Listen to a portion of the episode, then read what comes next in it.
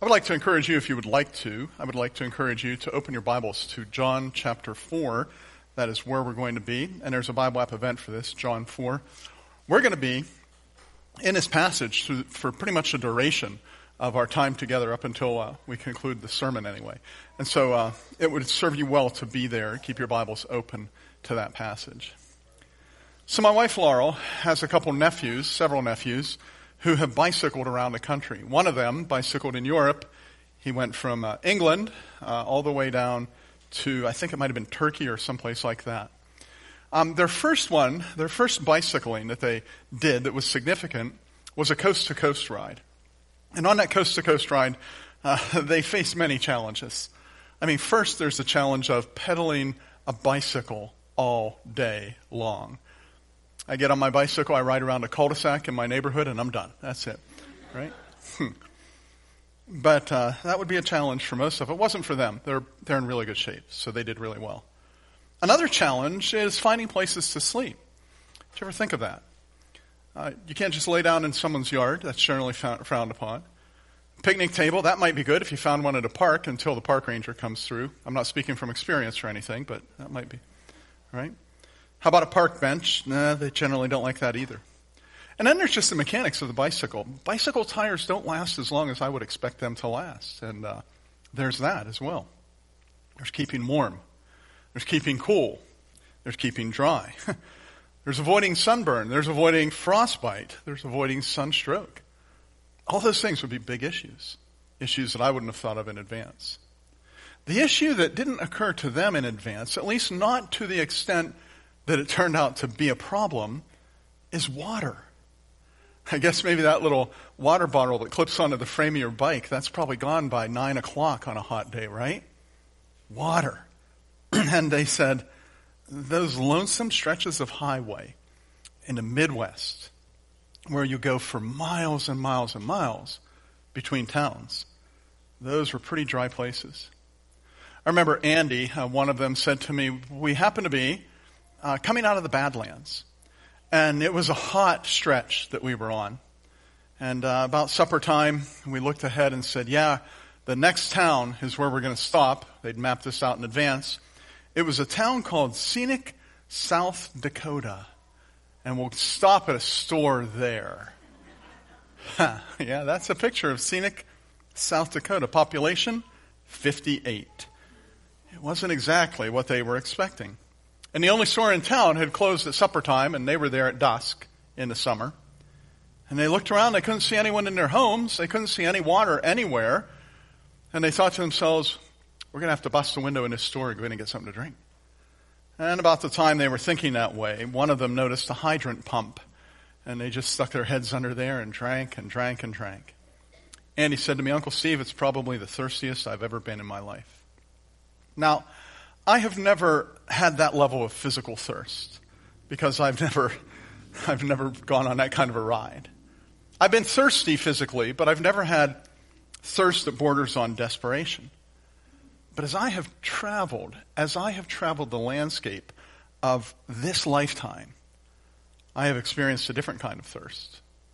A thirst that can't be quenched with water from a hydrant pump. It is a thirst for the presence of God and knowing that I belong to Him and finding my purpose in Him and seeing His love for me and understanding His outlook toward me and my value before Him. That kind of thirst, that's the thirst that defines, it defines the woman at the well. And when I look at her, I really kind of see what I would look like without Jesus. If I didn't know Jesus as my Savior, I might seem like kind of a loner. But really, the problem is, I'm just thirsty. Uh, take a look at chapter 4. We're going to start reading at verse 4. It says, Now he had to go through Samaria. So he came to a town in Samaria called Sychar, near the plot of ground Jacob had given his son Joseph. Jacob's well was there, and Jesus, tired as he was from the journey, sat down by the well. It was about noon. When a Samaritan woman came to draw water, Jesus said to her, Will you give me a drink? Now, Bible students note something that you might not automatically see here. She is here not in the cool of the morning when everyone else would come. She is here not in the cool of the evening to get her water. She's here when the hot Mideastern noonday sun is at its apex. It's noon. And she's there to draw water when no one else would think that was a good thing to be doing. She probably had had her fill of judgmentalism, of ridicule, of shaming, of scorn, of humiliation. And you're going to see why later as the story unfolds. She's there alone, getting water when no one else is around. You might see her as a loner, but really, she's just thirsty. If I didn't know Jesus, I might seem like a loner, but honestly, I'm just thirsty. I might appear to you, if I didn't know Jesus, as somebody that maybe you should avoid. I need to avoid that Steve Shields. Something wrong with him. He's just thirsty. I may seem like someone, though, that you would classify as an outcast or a social pariah. You know, the, the, the, person that, man, has to sit alone at the lunch table at school in the cafeteria. I may look that way without Jesus, but I'm just thirsty. Let's look at verse 7 again. When a Samaritan woman came to draw water, Jesus said, Will you give me a drink? His disciples had gone into town to buy food. The Samaritan woman said to him, You're a Jew, and I'm a Samaritan woman. How can you ask me for a drink? For Jews do not associate with Samaritan. See what's going on here?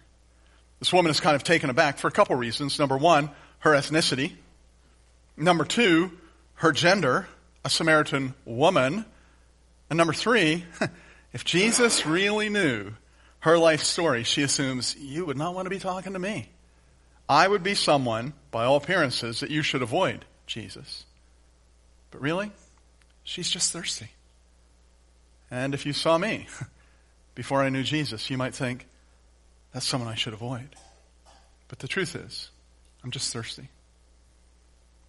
If I didn't know Jesus, you might look at me and say, he seems a little cynical. But actually, I'm just thirsty. You know what cynicism is, right? The cynic has a contemptuous distrust for everyone and everything. And a cynic rejects social convention. They refuse to believe the good. And the cynic's line is, yeah, right. Yeah, right. I'll tell you, I personally tend towards cynicism. It's not one of my better qualities. You can't wear it like a badge that you're a cynic. In fact, the Greek philosophers who invented the term chose the word cynic because it means dog like. And I know a lot of you have dogs. Maybe they're your best friend. But in ancient times, if you called someone a dog, that was not a compliment. Cynics. It's not something I'm proud of. The woman at the well had lots of good reasons to be cynical, and some of that cynicism shows up in her discussion with Jesus. The very next verse, verse 10. Jesus answered her, If you knew the gift of God and who it is that asks you for the drink, you would have asked him, and he would have given you living water. Sir, the woman said, You, you have nothing to draw with, and the well is deep. Where can you get this living water? Are, you greater than our father Jacob, and who gave us this well and drank from it himself, as did his sons and his livestock? Hear what she's saying? Jesus says, if you knew who was talking to you, you would ask him and he'd have given you living water. And she goes, yeah, right. Cynicism. But Jesus doesn't allow her cynicism to phase him. He, he's not put off by it. He just keeps right on going. Look at the very next verse, verse 13. Jesus answered, everyone who drinks from this water will be thirsty again, but everyone who drinks from the water I give them will never thirst. Indeed, the water I give them will become in them a spring of water welling up to eternal life. He doesn't even acknowledge her cynicism. Do you know why? Because he knew. She's just thirsty. She's thirsty. If I didn't know Jesus, I would not just tend towards cynicism, I would be full blown cynical. But I'm just thirsty. If I didn't know Jesus, I might appear to be a bit of a pragmatist in the sense of somebody that uses people. Pragmatic people can be users of others. They're sometimes tempted to just get what they need from a relationship and then move on. Relationships can be kind of hard for pragmatic people. They're not sure they even need relationships. Sitting down over a cup of coffee seems to be kind of a waste of time, unless it's really good coffee. you see a little pragmatism in verse 15. The woman says to him, Sir, give me this water so I won't get thirsty again and have to keep coming here to draw water. Wait a minute, wait a minute, wait a minute. You, buddy, you got something that's going to keep me from having to come here in the heat of the day? You got something for me? Yeah, I'd kind of like that. Give me that. Give. Give me that stuff. You see people coming to Jesus. Sometimes when their life is messed up and they're looking for a fix. I've been there. Chances are you've been there. I need Jesus because my wife's going to leave me. I need Jesus because my kids are on the wrong path. I need Jesus because I may lose my job. And pragmatists can see Christ, as Paris Reidhead says, as a means to an end. And that kind of thinking is kind of what I see in this woman in that verse. Whoa, I don't know what this guy is.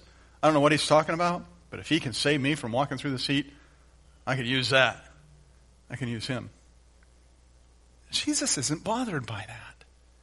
He's not put off the slightest about that. He treats her with respect and dignity. He just continues talking to her. Why, why doesn't he take offense to this? Because he knows she's just thirsty. if I didn't know Jesus, I would be all about what can I get for me? But I'm just thirsty. If I didn't know Jesus, my life might seem kind of hopeless because it's such a train wreck. But I'm just thirsty. Jesus knows this woman, woman's situation because the scripture has just told us two chapters earlier that he knew the heart of everyone. So he knew her heart. He knew her situation. But he begins to unfold that and he kind of probes into her life in verse 16. It says, he told her, go, call your husband and come back. Now, some people read the words of Jesus in, in the next portion here as, as though Jesus is kind of pouring on the shame. Let me read it like they would understand it. Verse 17. I have no husband, she replied. Jesus said to her, you are right to say you've had no husband. The fact is, you've had one, two, three, four, five husbands, buddy. Count them. And the man you have right now is not your husband. What you just said is quite true. Hmm. Does that sound like Jesus? Listen to what Alistair Begg says about this, how he views it. He, he suggests that what Jesus is doing when he says, go call your husband, is he's opening this conversation about her relationships in her life because her relationship is so riddled with mistake. Her life is so riddled with relational mistakes that it seems kind of hopeless. And so Jesus is going to kind of probe at that. He's going to, kind of poke at that infection to, to bring it to light. After she says she has no husband, Jesus actually steps in and says the words that might be just a little too difficult for her to admit. You're right when you say that you have no husband. The fact is, you have had five husbands, and the man you now have is not your husband. What you said is quite true. Can you hear Alistair Begg with his Scottish accent saying, Jesus completes the story. Jesus completes the story for her, saving her from having to articulate the sorry, sorted, messed up past. Why? Why? Because he is so kind. He is so nice. He is gentle. He is lowly in heart. And he knows she is thirsty. She is thirsty. Most readers conclude that she's bringing up the issue of worship in the very next verse, verse 19, because she wants to change the subject. Look at verse 19. Sir, the woman said, I can see you're a prophet. Our ancestors worshipped on this mountain, but you Jews claim the place where we must worship is Jerusalem. Is she changing the subject? What if she's not? What if it's a real question? What if she's trying to get her life in order? This life that is riddled with mistake. What if her life seems hopeless to her and she knows he's a prophet and maybe he can tell her where to go to get things straightened out with God.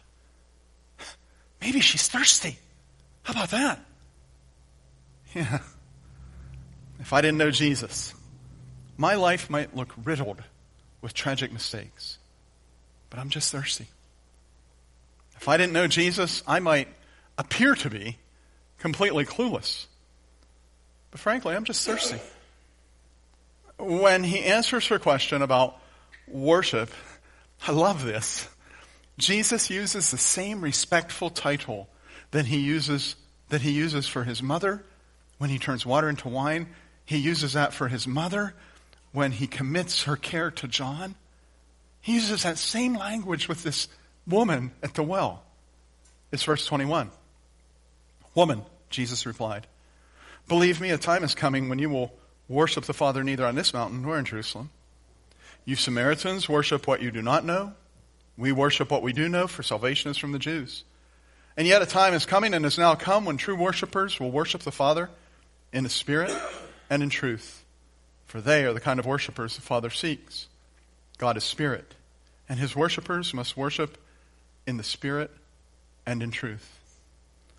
Jesus says, You Samaritans worship what you don't know. You're basically, you look clueless. But he knows. She's thirsty. And if I didn't have Jesus, I would look so clueless. Chances are I'd just be thirsty. If I didn't have Jesus, I might appear to be insignificant. But really, I'd just be thirsty. Think about who Jesus just talked to in the previous chapter. Was it Nehemiah or Nebuchadnezzar or was it Nicodemus? It was Nicodemus. If you were here last Sunday, you know why that's funny. Right? Nicodemus is a respectable man, and he's a respected man. He's a religious leader. He's a man of power. He's a man of prestige. He is a man of wealth. He is a man of the ruling council of all the Jews. But it's not Nicodemus to whom Jesus discloses his identity. Huh. Jesus discloses his identity to this foreign woman, perhaps before anyone else. Look at verse 25. The woman said, I know the Messiah. And make, make no mistake about it. She understood this Messiah could bring salvation. I know the Messiah called Christ is coming. When he comes, he'll explain everything to us. Then Jesus declared, I, the one speaking to you, I am he. As far as we know, he had never disclosed that information to anyone else.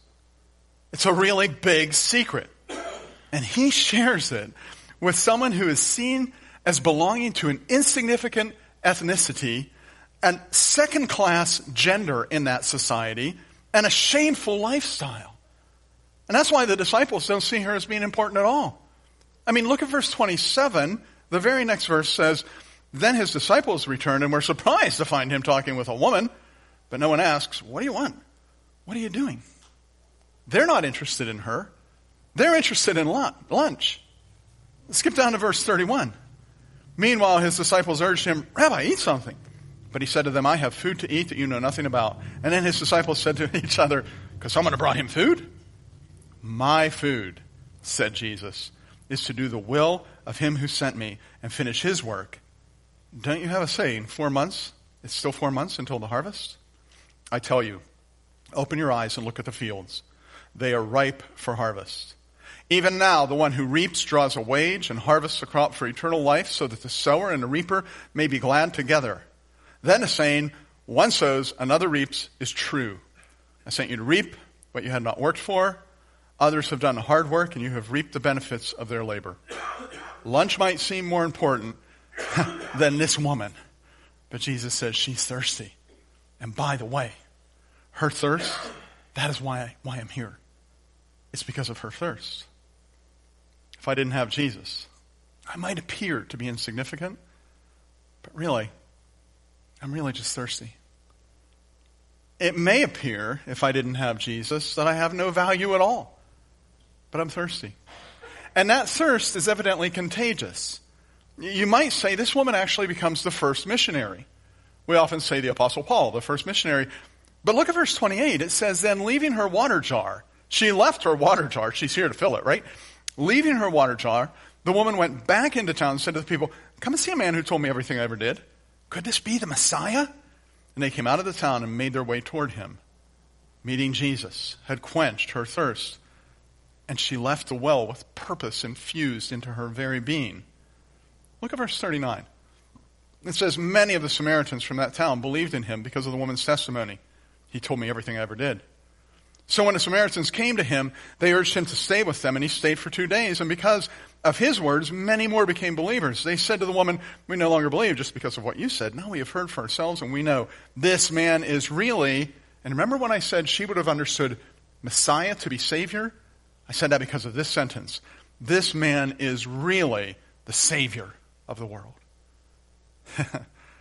if I didn't have Jesus, I'd probably struggle with meaning and purpose and value in my life. But I'm really just thirsty. Now, there are so many lessons you can take from this passage. I mean, I know for sure I could preach a dozen sermons out of these verses that we've just read.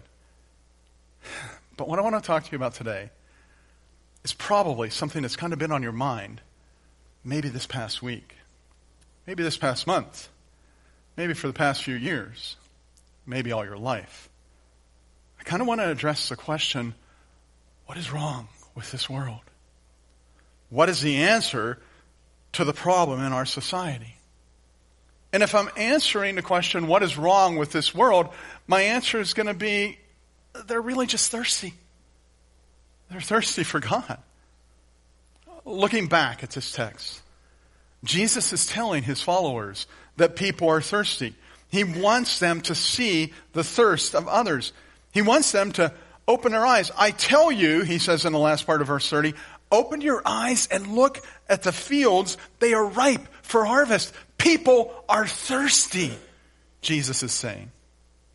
Now listen, I need you to really focus on the next part of this because if you're not paying attention, you might not understand what I say. So if you're kind of like, if you were kind of slumbering, just kind of rooch around in your chair and get yourself awake again, okay? Because this might be the most important part of the message. The enemy of your soul, the enemy of humankind, would like you to believe that people are not thirsty at all. That's what he would like you to believe.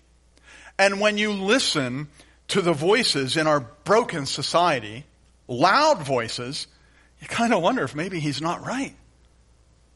I'm going to take a couple minutes to show you that he is a liar he is lying. Lying voices say people are not thirsty. But the truth is, people are thirsty. Recently, The Atlantic published an interesting essay by Jonathan Haidt. Listen to the title of it Why the Past 10 Years of American Life Have Been Uniquely Stupid. yeah. In it, Haidt noted that people speaking the loudest on social media tend to be the extremists. And the numbers are staggering. A, a very high percentage of the opinions expressed are coming from people who are very extreme in a very slim minority, people who without social media, we would never hear them because anyone who did hear them would just dismiss them out of hand. But social media has given them a voice.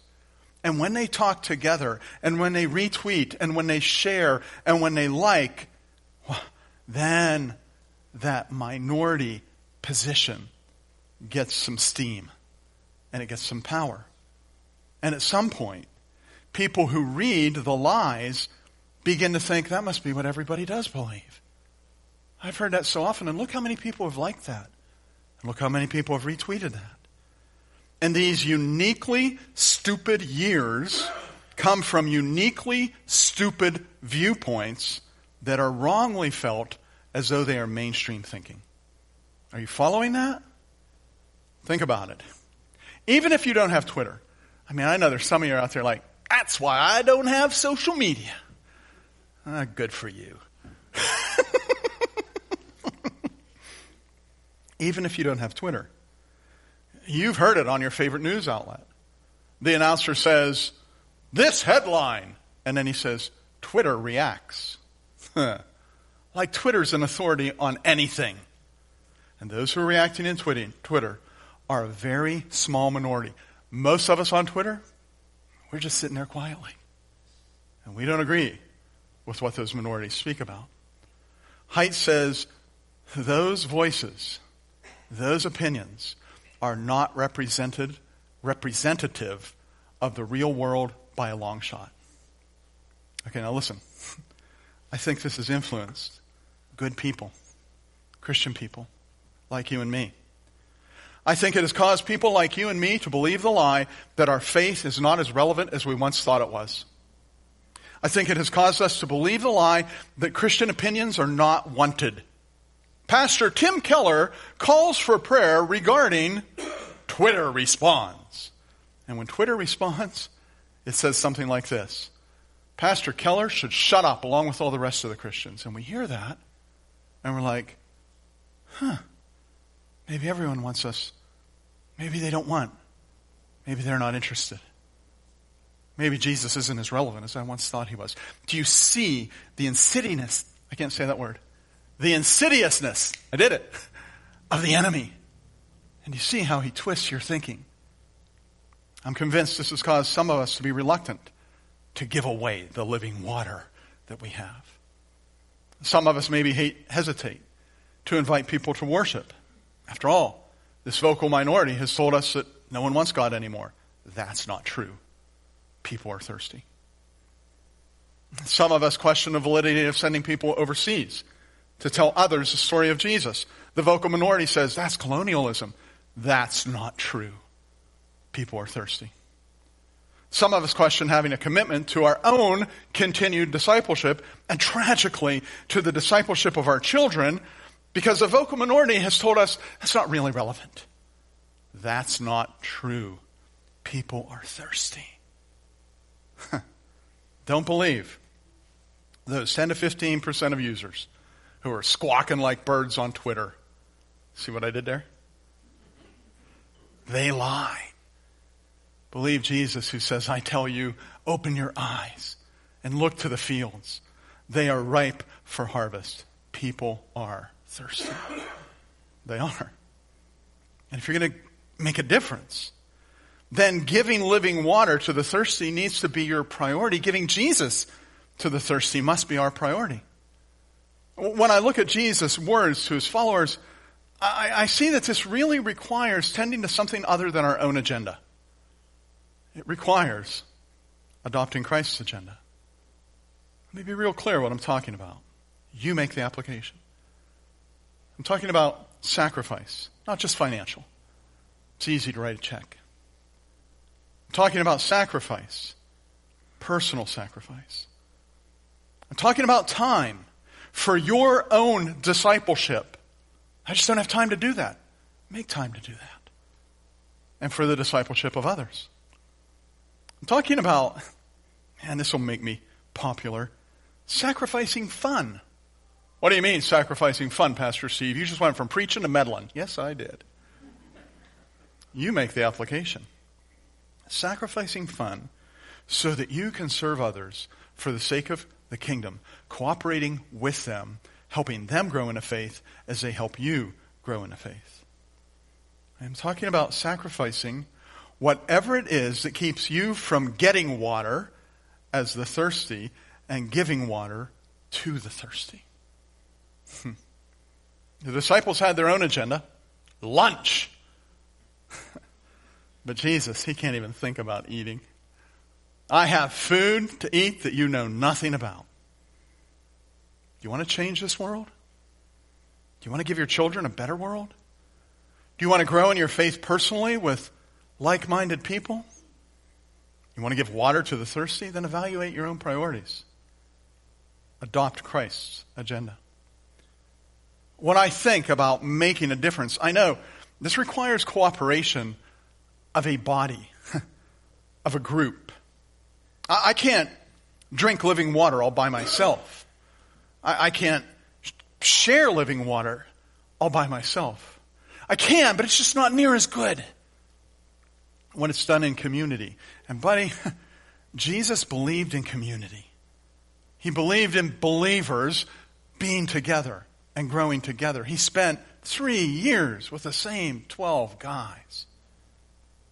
It requires partnering with other believers. Friday evening, the Curwensville High School had their baccalaureate service, and Pastor Dan Osterhout and I spoke to the graduates who were present there. Earlier in the week, I went into Pastor Steve, and he is ever the gentleman. Pastor Steve. Well, Steve's the gentleman, too. I went into Pastor Dan's office. I said, I have some ideas on what we can speak of on Friday. And he said to me, You do it. You just do it. You do it. Go ahead. You do it. You do it. And I said, No, no way. And I almost had to get rough with him. No way. I said, We do this together. Here's why. Look at verse 36. Even now, the one who reaps draws a wage and harvests a crop for eternal life, so the sower and the reaper may be glad together. I felt great when I left that baccalaureate service. We had five graduates, they were there, got my picture taken with them. It's just a fun evening that night. And I felt even greater because Dan and I did the ministry together. yeah. You want to help solve society's problems. It will require adopting Christ's agenda. It will require engaging in ministry together. Because the kingdom of God isn't about me and my church. The kingdom of God isn't about you and your family. The kingdom of God isn't about us and our friends. The kingdom of God is about working together to give living water to the thirsty as we enjoy it ourselves. So maybe, just maybe, it would be wise on this last Sunday of May to examine your own commitment, so to speak. When I read the news online this week, and you all know what happened this week, that tragedy in that school in Texas. You ever wonder why I don't talk about those things? I can't talk about those things. When I read that headline this week, uh, I walked from my study to where Laurel was, and I told her. She replied, What is wrong with people? And without even pausing, I looked at her and said, This world is on fire. It is burning.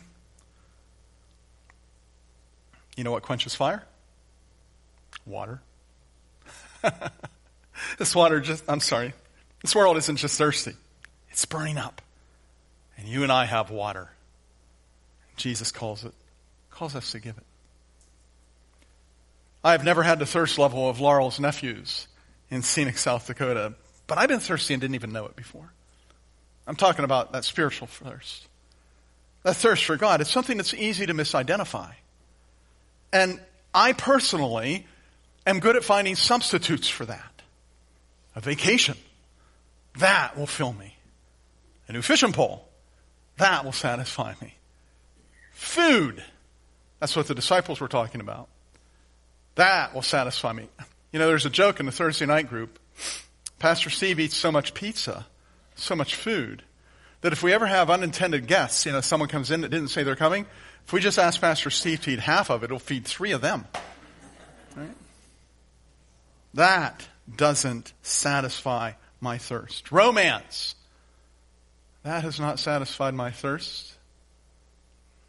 Sorry. Family. I love my family. I die for them. They have not satisfied my thirst. None of that will suffice. Listen to the moment when Jesus pours out the water for the woman at the well. You might not have noticed it. Maybe you did. It's verse 26. Then Jesus declared, I, the one speaking to you, I am he. And in her mind, she realizes she is standing before the Messiah, her Savior. And in her heart, she begins to hope and believe in Him. And in her soul, her thirst is being satisfied. And she leaves her water jug and goes to find other people to share it with them. I want to be the woman at the well. And I want you to be her too. So let's pray that God would make us that person. If you're comfortable doing so, let's stand together and we'll pray together. Let's pray. God, the world is on fire. And the only thing that will put that out is you. That doesn't mean we shouldn't do things. you know, we still have speed limit signs up. What it means, though, is that all the efforts of humankind will fall short only you can save. I pray for anyone here who maybe has never really received the living water that you offer, Jesus, that they would see their own thirst and that they would say, Fill my cup, Lord. That they would lift it up and find forgiveness for their own sin in the sacrifice you made, Jesus. They would turn their hearts over to you, trusting you. And they would follow you and share this living water with others. That is what I pray for all of us, that we would evaluate our own priorities and make the ministry of serving water, living water, a priority in our own life. Because the fields are ripe unto harvest. May we participate as you would have us to in that ministry. In Christ's name, amen.